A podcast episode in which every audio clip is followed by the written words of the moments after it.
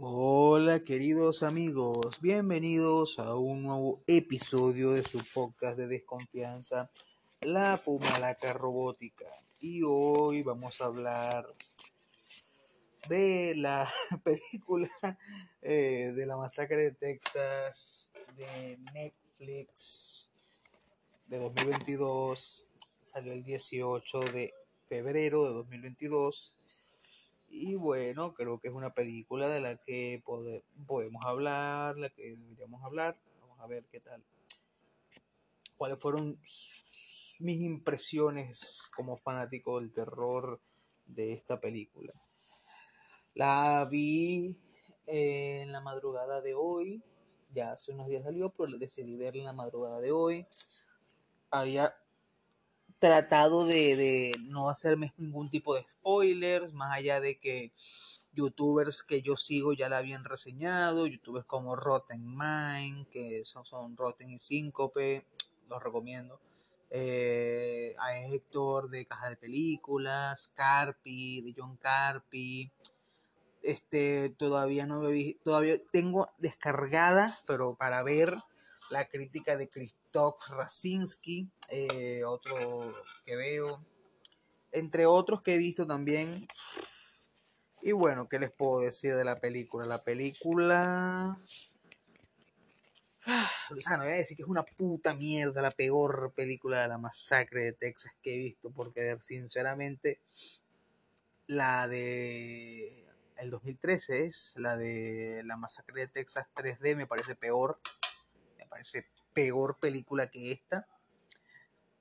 Pero esta no es una película tan, tan, tan, tan memorable. No es una película que de verdad que te vaya a quedar en la mente o, o, si lo va a hacer, no va a ser de la forma, de una forma positiva, de la forma que, que la película esperaría quedar en tu mente. Pero, ¿por qué? Digamos que, o sea, a lo largo de la historia sabemos que la crítica ha destrozado las películas de la masacre de Texas. Este. Siempre, sacando la primera que, en Rotten Tomatoes y en otras, y en, otras páginas tiene puntuaje, un puntaje decente, un puntaje, bueno. La mayoría de las páginas de críticas destrozan las películas de la masacre de Texas cada vez que salen todas tienen 20%, 13%, 15%, 36%.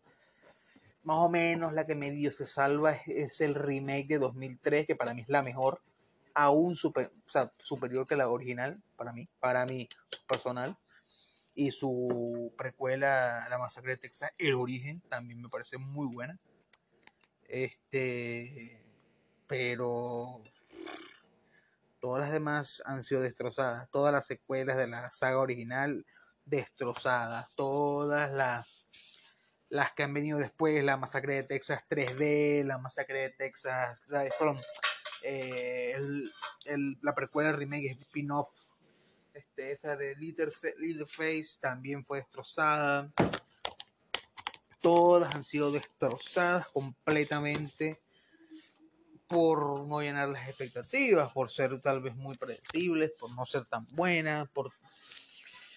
Pero, ¿qué tiene la masacre de Texas 2022, la masacre de Texas Netflix, la masacre de Netflix, podríamos decir, no sé, ¿qué, qué positivo y qué tiene de negativo? Positivo, hay unas que otras muertes que son interesantes, eh, por lo menos hay una muerte al principio de la, de la película. esto es una reseña con spoilers, vamos a caer una cosa. Si, para los pocos que van a escuchar esto, que me escuchan, este, hay una escena al principio de la película donde el líder Face le rompe el brazo a un tipo y con los huesos del brazo apuñala el cuello del tipo repetidas veces. Coño, tú dices, ves esa escena al principio y dices, verga, se viene algo bueno. Pero no. Las siguientes muertes son bastante anticlimáticas. La del tipo al que le dieron, o sea, sea, como que es en el forcejeo del, del tipo que estaba haciendo apuñalado, soltó un tiro, le dio en el cuello, pero el tipo seguía vivo, llegó el interface y le golpeó la cabeza con, como con un tronco, una madera, no sé, un barril, algo. Y luego la muerte de la rubia novia de, de, de uno de los influencers, que es una muerte bastante chimba para lo que de verdad que se esperaba porque estaban creando un ambiente de terror intenso donde Litterface está como cortando de la cabeza la cara a la mujer que lo había criado, lo había criado después de la primera película. Son, hay muchas cosas, hay muchos huecos de guion raros. Como la, la edad de Leaderface, como, o sea, debería tener unos 70 años, pero la verdad no parece tan viejo y la mujer que lo está cuidando, ¿qué tendría? ¿90 años o algo así? También sería una mujer más anciana. Que la, la mujer muere al principio de la película de una forma patética. Estilo la muerte de, de Nana Ganush en, en Arrástame, Arrástame al infierno. La vieja se parece un poco a la vieja de Arrástame al infierno. Pero bueno, este. De verdad que yo me quedé así como que. Bueno, Vamos a ver. Nos muestran la cara de Litterface, una cosa sin sentido. Litterface no está desfigurado ni nada, simplemente es un tipo y ya. Eso pierde, hace que pierda la magia. Eso, hace que pierda la magia. En ningún momento dicen el nombre del asesino, solamente Litterface y ya. No dicen que si Jedediah Sawyer, Jedediah Hewitt, Thomas Hewitt, Bubba, no. Litterface. Es Litterface. Es más nada. Y yo, o sea, esperaba algo más que eso. ¿Qué más puedo decir así? Positivo o, negativo. Positivo, la escena del autobús, que o la gente la odia o la gente la ama. A mí simplemente me gustó. Me parece que, que bueno, me gustó. Eh, estuvo decente, coño, fue un poco incómoda, o sea, imaginarse que estás en un autobús con un tipo con una motosierra que empieza a despedazar a todos y eso. Aunque, claro, la escena tiene mucho CGI y tiene unas, unas muertes que tú dices, verga, eso no debería ser así. Pero bueno, la escena es interesante, pues. Eh, el diseño del Litterface no está tan mal, ya que ya cuando tiene su máscara de de la vieja que lo crió. se ve así sucio, se ve como este incómodo, se ve así como un Litterface viejo, pero no me parece tan bueno como el del original y, obviamente no me parece tan bueno, para nada tan bueno como el del remake que, y que es el mismo del, del de Orígenes, que es el mejor, sin duda. Disculpen, es el mejor Little sin duda. Eh, ¿Qué más podría decir? Bueno, vamos a ir con ciertas cosas. Los personajes principales son, creo yo, de los personajes más odiosos que he visto en una película de terror. Y no es porque sean unos progres de mierda y yo soy un tipo de derecha o algo, uh, porque aborrocen a las personas así, sino porque, de verdad, son estereotipos ampliamente negativos de la generación actual, eh, odiosos, impertinentes, eh, el personaje, uno de ellos, Dante, es un idiota, victimizado por porque es negro. Eh, la otra, Melody, que es una antiarmas. Ellos están como que tratando de hacer un, un nuevo paraíso, walk para todos y, y este, donde la gente va a empezar a vivir hermosamente y bla, bla, bla. Ok, entiendo, entiendo la premisa, entiendo lo que puede pasar, pero no lo comparto, no me gustó para nada, de verdad que los personajes son X, la novia de Dante muere al principio de la película, es la típica rubiecita de y ya muere. Eh, los introducen también a una especie de tejano eh, eh, veterano de guerra, este, duro, el cual nosotros pensamos que, bueno, ¿será que en un futuro de la película, en el transcurso de la película, va a ser el que se va a sacrificar para que la Final Girl o la Final Girl sobreviva de una forma y bueno, X.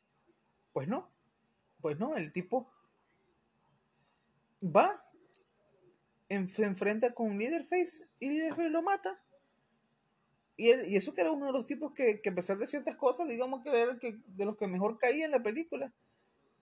Porque no era un, marica victimista como, como los otros. Pero bueno, no, lo mataron. Este.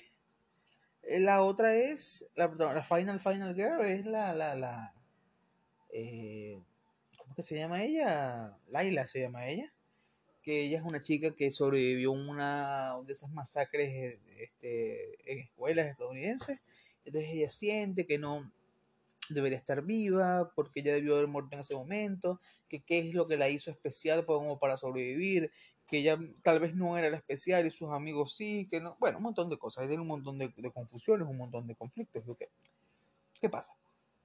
Eh, también tenemos al personaje de Sally que envuelve después de 50 años a vengarse de Littlefield. Obviamente una comparación terrible de lo que fue eh, Laurie Strode volviendo en Halloween, Halloween Kills que eh, mucha gente no lo menciona, pero también es una comparación muy parecida a la segunda película de Jeepers Creepers, que al viejo le mataron a su hijo eh, hace 23 años, 27 años, Cuando, cada vez que, que el Creeper come.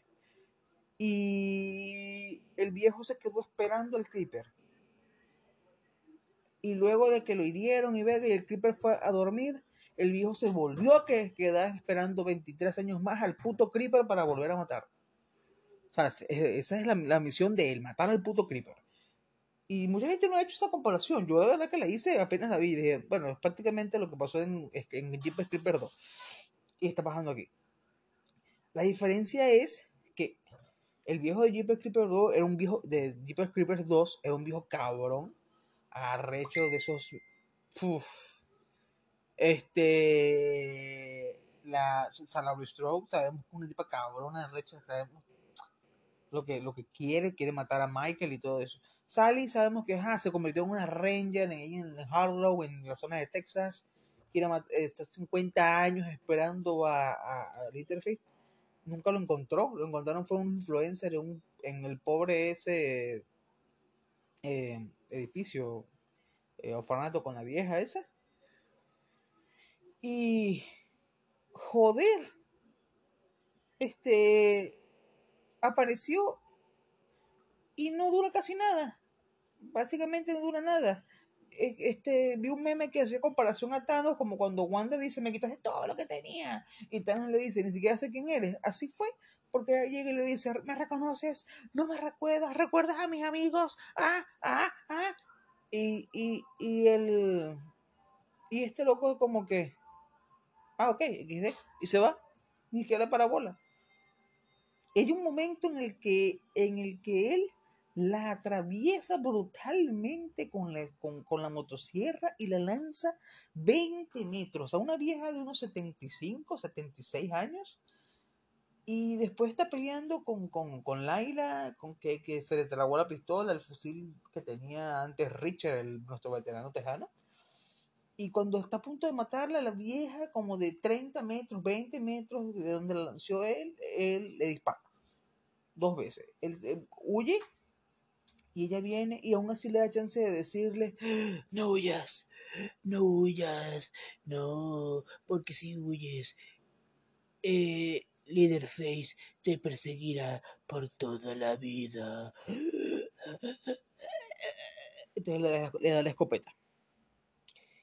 Y después está la escena esa, ah, Leaderface tiene un poco de tiros y vaina, que le ha dado, le ha dado esta, las peleas que tuvo con el con Richard, este, ok. ¿Qué pasa? Eh, al final está persiguiendo, está persiguiendo a Laila, eh, está, está, a punto de matar a, bueno, sí. Entonces Laila este, este, salva a Melody, entonces luego Melody salva a Laila increíblemente porque tenía la pierna rota, se le tira a Leatherface en encima, un tipo que le rompió, recuerden, al principio de la película le rompió el brazo a un policía con, con, con solamente mover la mano así, ¡pra! le rompió el brazo, los huesos del brazo, y ese tipo está teniendo problemas con una tipa de 48 kilos, 50 kilos montados en su cuello, así, ¡ah!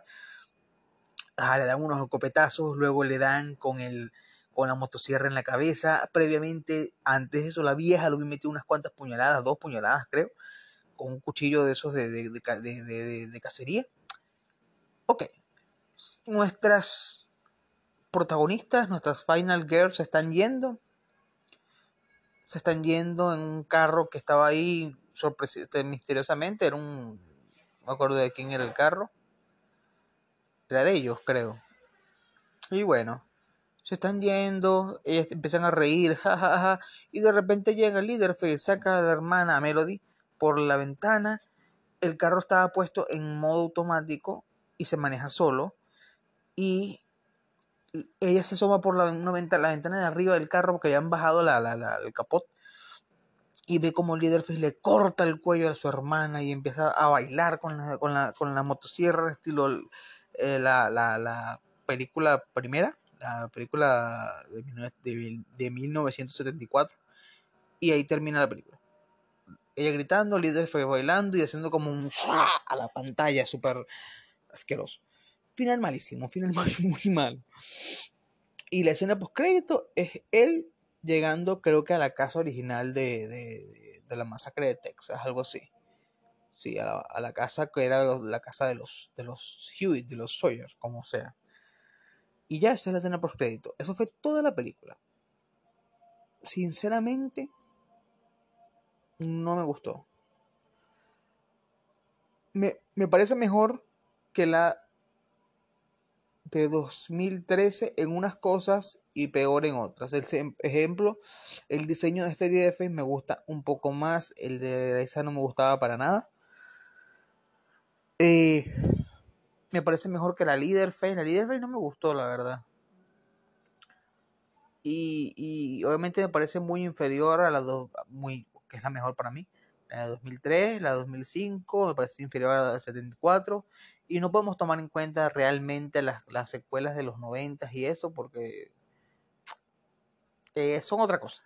Pero, pero de las que tomamos en cuenta, sí, no está bien rankeada. Podría estar de quinta, cuarta, dependiendo si te gusta más la líder, hay muchas cosas, pero personalmente me, me gusta más la, la, la, la, esta que, o sea, me puedo vacilar más esta que las otras dos de 2013 y 2017.